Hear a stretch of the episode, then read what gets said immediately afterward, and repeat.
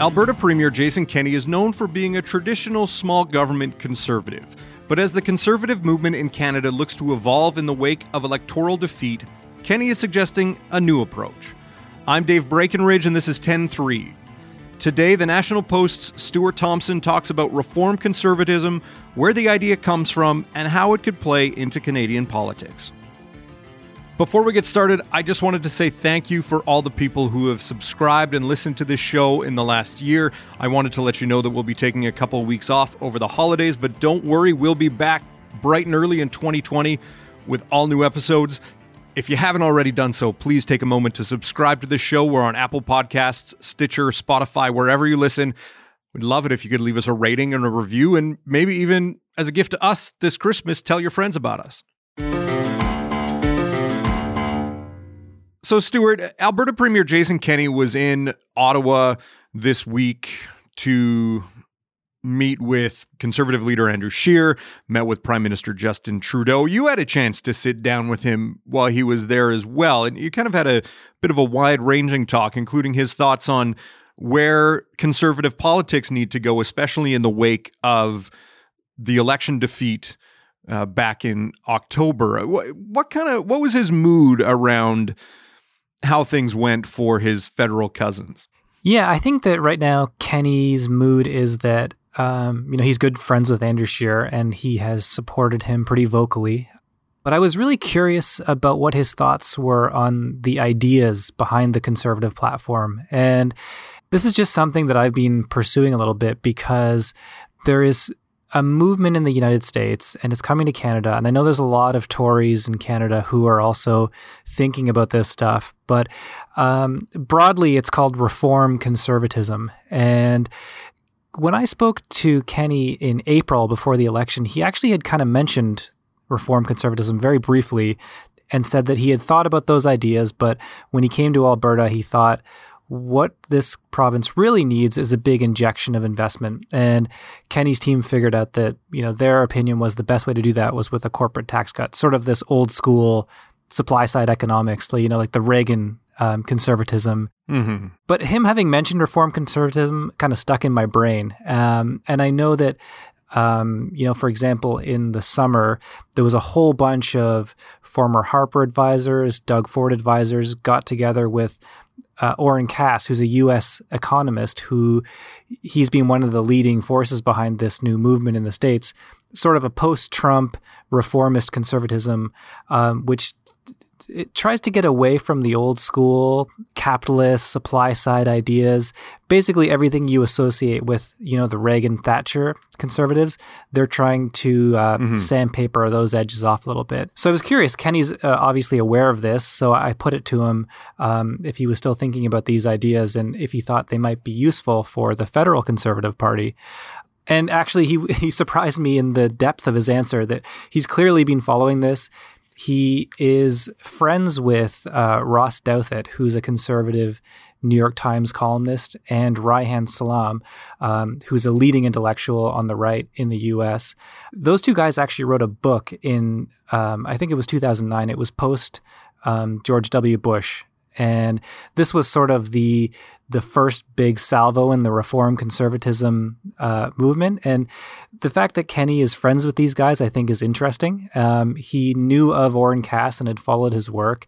Um, and Kenney was saying, we need to move towards a conservatism focused on social mobility. So the idea being that you don't want to focus so much on income disparities or inequality um, the way the left does, but something similar, which is taking people who are on the low end of the income spectrum and making sure they have a chance to get to the high end. And this is pretty easy to figure this out. You know, that a lot of people track social mobility across the world.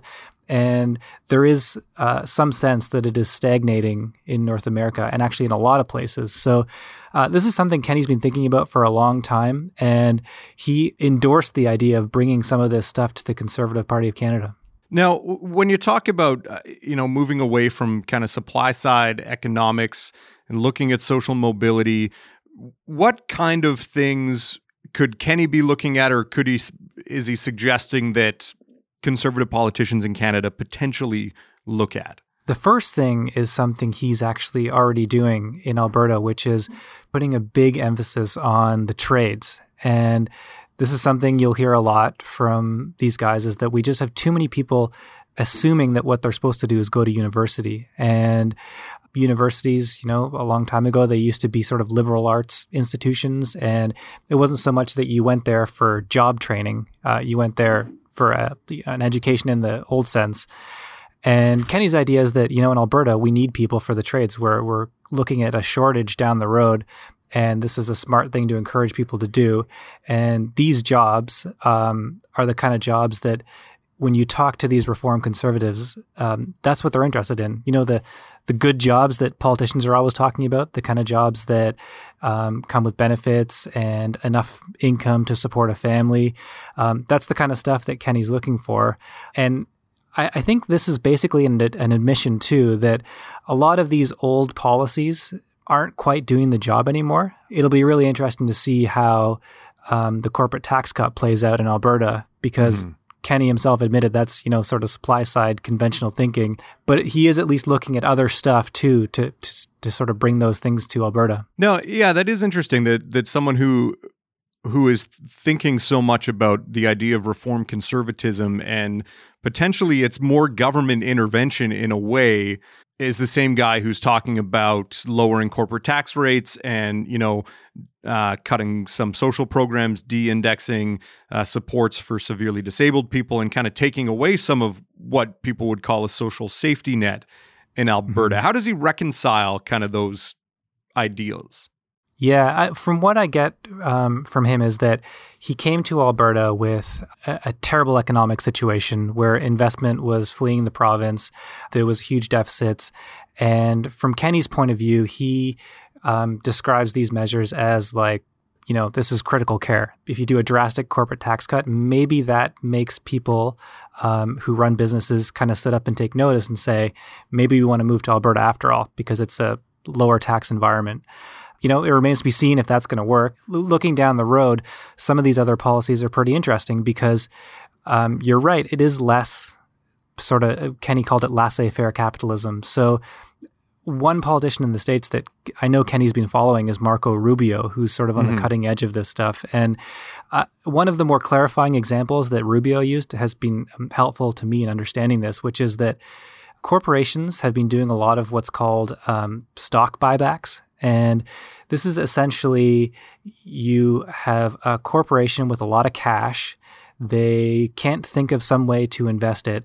So, what they do is they buy stock back from their investors. And there are tax incentives for that. And Rubio's point is we are encouraging a certain type of behavior from corporations. And perhaps, you know, rather than encouraging behavior that doesn't really do anything for anyone, we should encourage them to invest it in things that create jobs. And Rubio's kind of framing this in moral terms, which I think is interesting. He's been quoting um, Pope Leo XIII in his speeches about this and hmm.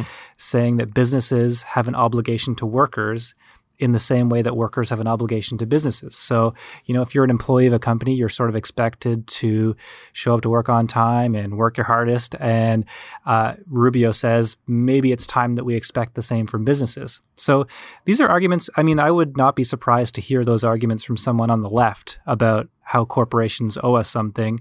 Um, and it's really interesting to hear a conservative senator who ran for president in the uh, Republican primary against Donald Trump, sort of seeing this as a way to get support in today's uh, Republican Party. So, you know, Rubio is one of those guys that when he does something, you should pay attention because he he tends to have pretty shrewd political instincts, and um, this seems to me to be a movement that's sort of growing in the states and perhaps even more in Canada. Is this kind of a reaction to to Trump not following through on his claim that he's going to help people who've been previously ignored by the political system? Like he won uh, in areas of the country that were feeling really disenfranchised in a way economically, uh, and they didn't feel like they were being helped out by the political class.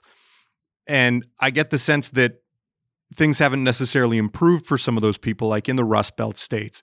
Is this kind of a response to that? Even like people are like, well, we tried drain the swamp Donald Trump and he's just cutting, you know, more tax cuts, more help in corporations. Eh, let's try something else. Or is it, yeah. you know, thoughtful conservatives that are looking at trying to look at this in a different way and potentially say, you know, the conservative brand has been damaged by uh, someone like Donald Trump, and we need to find a way to rebuild that.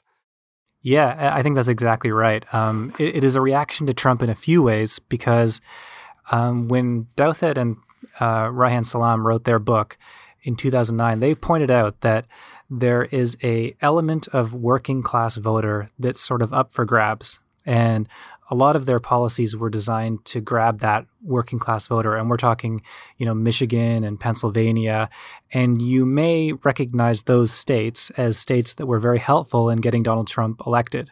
Mm-hmm. So they were, I mean, those guys have some cred now that they, they seem to have foretold the actual coalition that led to Trump. Their point was that maybe we should get these voters on side with the like normal GOP um, platform before someone like Donald Trump comes along. So now we're sort of in this area where, you know, I spoke to Oren Cass, the economist in the US, uh, earlier in the year, and he said, you know, these kind of rethinks tend to happen when parties lose.